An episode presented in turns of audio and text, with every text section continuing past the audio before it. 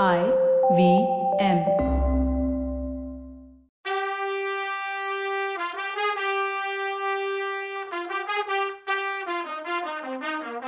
வணக்கம். Welcome to கதை பாட்காஸ்டின் Ponniyin Selvan. Episode number thirty nine கதை சொல்பவர் கவிதா.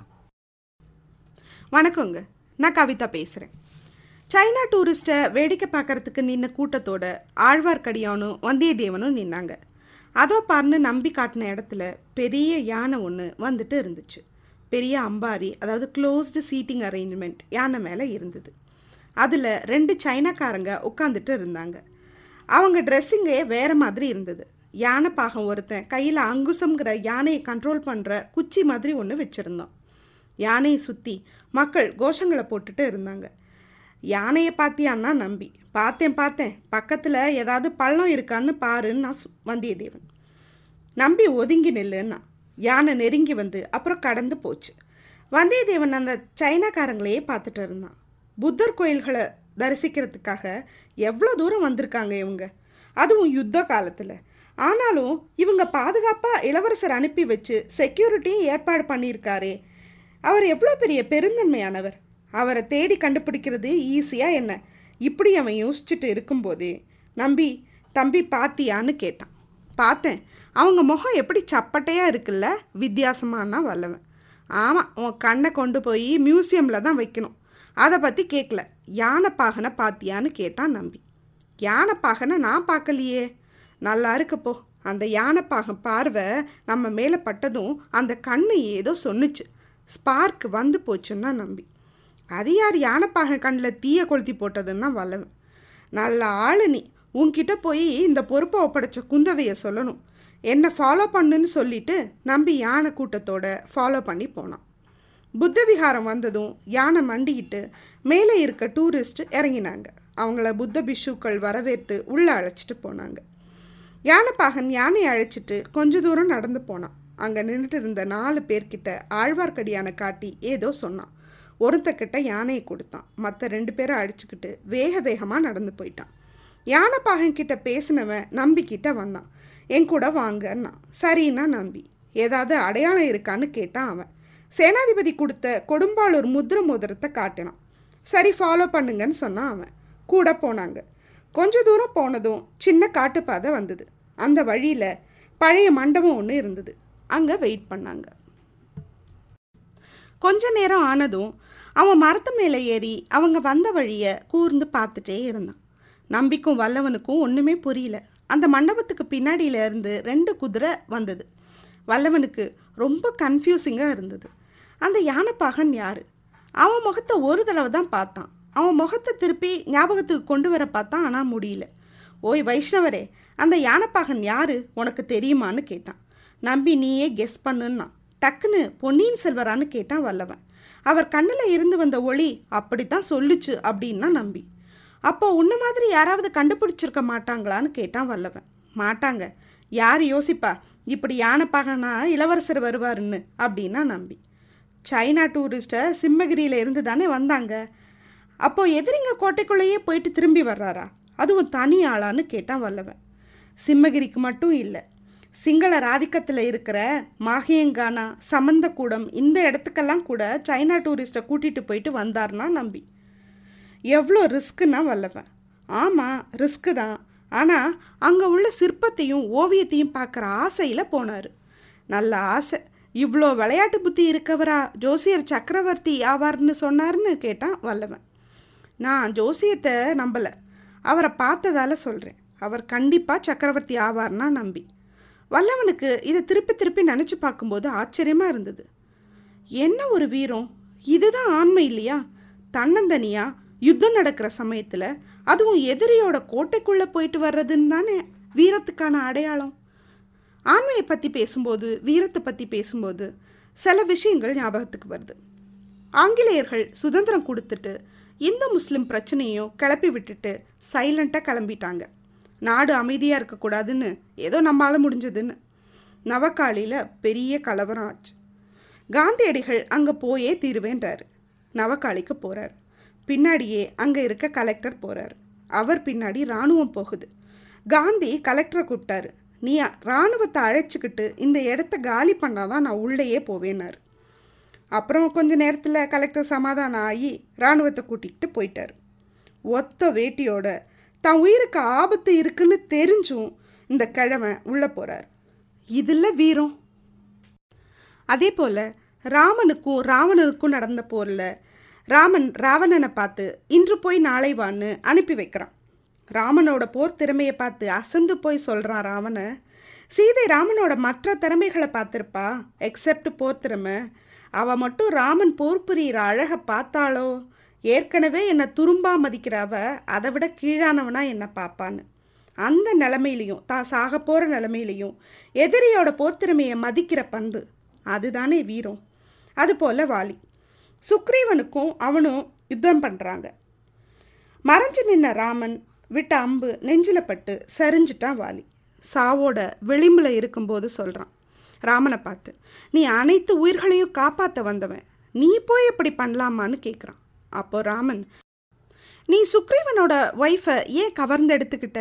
அது தப்புன்னு தான் இப்படி பண்ணேன்னு சொல்கிறான் அப்போ வாலி சொல்கிறான் மனுஷங்களுக்கு தான் இந்த ஒழுக்கம்லாம் குரங்குகளுக்கு இல்லை.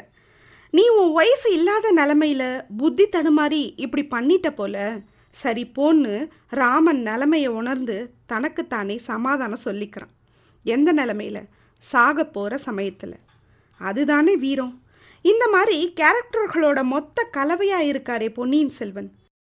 இதுதானே வீரத்துலேயும் வீரம். என்னடா இன்னும் அந்த மனுஷனை சரியாக கூட பார்க்கல. அதுக்குள்ளே இவ்வளோ பில்டப்பான்னு நீங்கள் கேட்குறது என் காதில் விழுகுது. சரி வாங்க கதையை பார்க்கலாம்.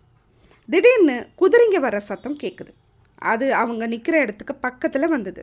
மரத்து மேலே ஏறி பார்த்துட்டு இருந்தவன் அவசரமாக இறங்கி வந்தான். ஒரு குதிரையில் தான் ஏறிக்கிட்டான்.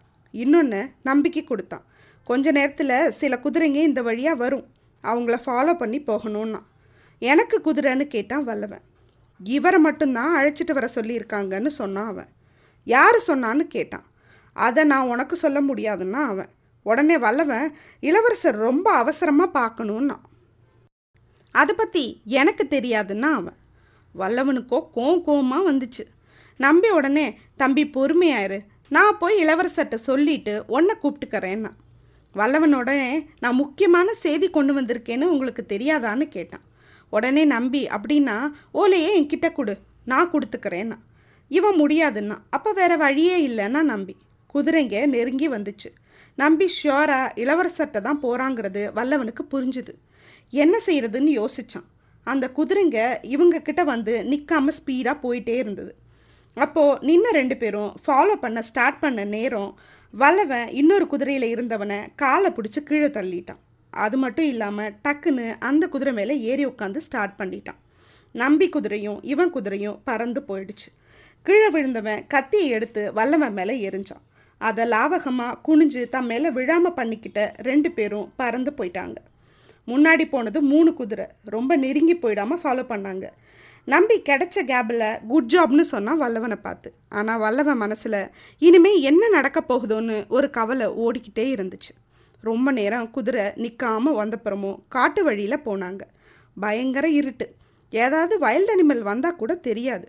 இந்த வைஷ்ணவன் நம்மளை ஏமாற்றி எதிரிங்க கிட்ட எதுவும் கூட்டிகிட்டு போகிறானோன்னு ஒரு டவுட் இருந்துச்சு வல்லவனுக்கு. கொஞ்ச நேரத்துக்கு அப்புறம் நிலா வெளிச்சம் வந்தது. முன்னாடி போன குதிரைங்க நல்லா தெரிஞ்சுது. திடீர்னு வேற கூச்சலோ சத்தமோ கேட்டது. நடுக்காட்டில் மனுஷங்க குரலா. ஏதோ ஆட்டம் பாட்டம் மாதிரி வெளிச்சமும் தெரிஞ்சுது. அப்போ தான் வல்லவனுக்கு காட்டுக்கு நடுவில் பாசறையில் இருக்க படை வீரர்கள் இடத்துக்கு வந்துட்டோமோ அப்படின்னு தோணுச்சு. இது சோழப்படையா இல்லை எதிரிப்படையான்னு இவன் யோசிச்சுட்டு இருக்கும்போதே முன்னாடி போன குதிரையில் ஒன்று டக்குன்னு நின்று திரும்பி இவன்கிட்ட வந்ததை கவனிக்கலை. அந்த குதிரையில் இருந்தவன் ஓங்கி ஒரு குத்து விட்டான் வல்லவனை. வல்லவன் தடால்னு கீழே விழுந்துட்டான். குத்து விட்டவனும் கீழே குதிச்சு இவன் பக்கத்தில் வந்தான். வந்தியத்தேவனோட கத்தியை பிடுங்கி தூரமாக போட்டான். வல்லவனுக்கு பயங்கர ஆத்திரம் வந்துச்சு. தான் சக்தியெல்லாம் சேர்த்து ஒரு குத்து விட்டான் அந்த ஆள். குத்து வாங்கினவன் சும்மா இருப்பானா? அவன் இவனை அடிக்க இவன் அவனை அடிக்க ஒரு சண்டை ஆரம்பமாச்சு. கட்டி புரண்டு முட்டி மோதி சண்டை போட்டுக்கிட்டாங்க. அதை அங்கே இருந்த எல்லா வீரர்களும் ஆழ்வார்க்கடியான் உட்பட வேடிக்கை பார்த்தாங்க.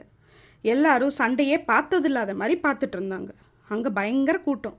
கடைசியாக வந்தியத்தேவன் களைச்சு போய் கீழே விழுந்தான்.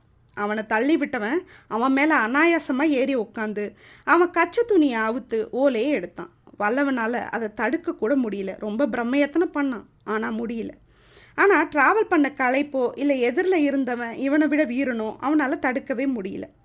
ஓலையை கையில் எடுத்துக்கிட்டு அங்கே இருந்த தீப்பந்தம் பக்கத்தில் போய் அதை படித்தான் அவன். இதுக்குள்ளே தட்டு தடுமாறி எந்திரிச்ச வல்லவனை நாலஞ்சு பேர் ஓடி வந்து பிடிச்சிக்கிட்டாங்க.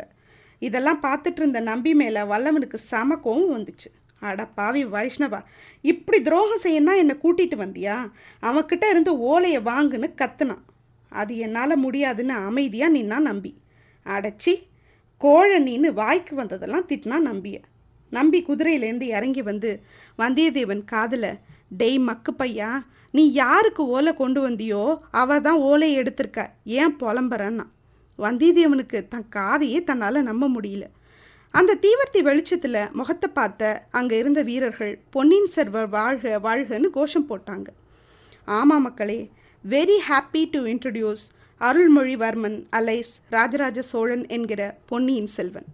நம்ம ராஜராஜ சோழன் படத்தில் சிவாஜியை பொன்னியின் செல்வராக பார்த்துருக்கோம். ஆனால் அது மத்தியம வயசில் இருக்கிற கேரக்டர் அவருக்கு குழந்தைங்கள்லாம் பெருசானப்புறம் நடக்கிற கதையை காமிச்சிருப்பாங்க. ஆனால் இப்போ நம்ம கதை நடக்கிறது அவரோட இளமையான வயசில். ஸோ யங் மேன் கிரீடம் எல்லாம் இல்லை தலைப்பாக இருக்குது அளவான நெத்தி வில் மாதிரி அடர்த்தியான புருவம் பெரிய கண் ஷார்ப்பான மூக்கு குந்தவை மாதிரியே. முறுக்கு மீசை ஆனால் சின்னது. காதில் பெரிய தோடு டைப்பு கழுத்தில் ஆண்கள் போடுற ஒரு ஜுவல்லு கையில் கங்கணம் போட்டிருக்கார். வேட்டி மேல் துண்டு மட்டும். அதை குறுக்கால போட்டு தோளில் போட்டிருக்கார். எனக்கு இவரை மணியம் அவர்கள் வரைஞ்ச ஓவியங்களில் பார்க்கும்போது ஈஸியாக ஆக்டர் சூர்யா கூட ரிலேட் பண்ணிக்க முடியுது. உடனே சிங்கம் சூர்யாவை இமேஜின் பண்ணிக்காதீங்க. ஓங்கி அடித்தா ஒன்றரை டைம் வெயிட்டடா அப்படின்னு கத்துற சூர்யா இல்லை இல்லைன்னு நான் அழுகிறது புலம்புறது உங்கள் காதில் கேட்குதா எனக்கு ஏழாம் அறிவு போதிதர்மன் அரசனாக இருக்க கெட்டப்பில் அப்படியே சூர்யாவை பொன்னியின் செல்வனாக தோணும். உங்களுக்கும் அப்படி தோணுச்சுன்னா கமெண்ட்டில் ஷேர் பண்ணுங்கள் அப்பா பெரிய வேலை முடிஞ்ச ஃபீலிங் மெகா ஹீரோ வந்துட்டார். இனிமே கதையை அவர் எடுத்துகிட்டு போயிடுவார். So no worries bye see you soon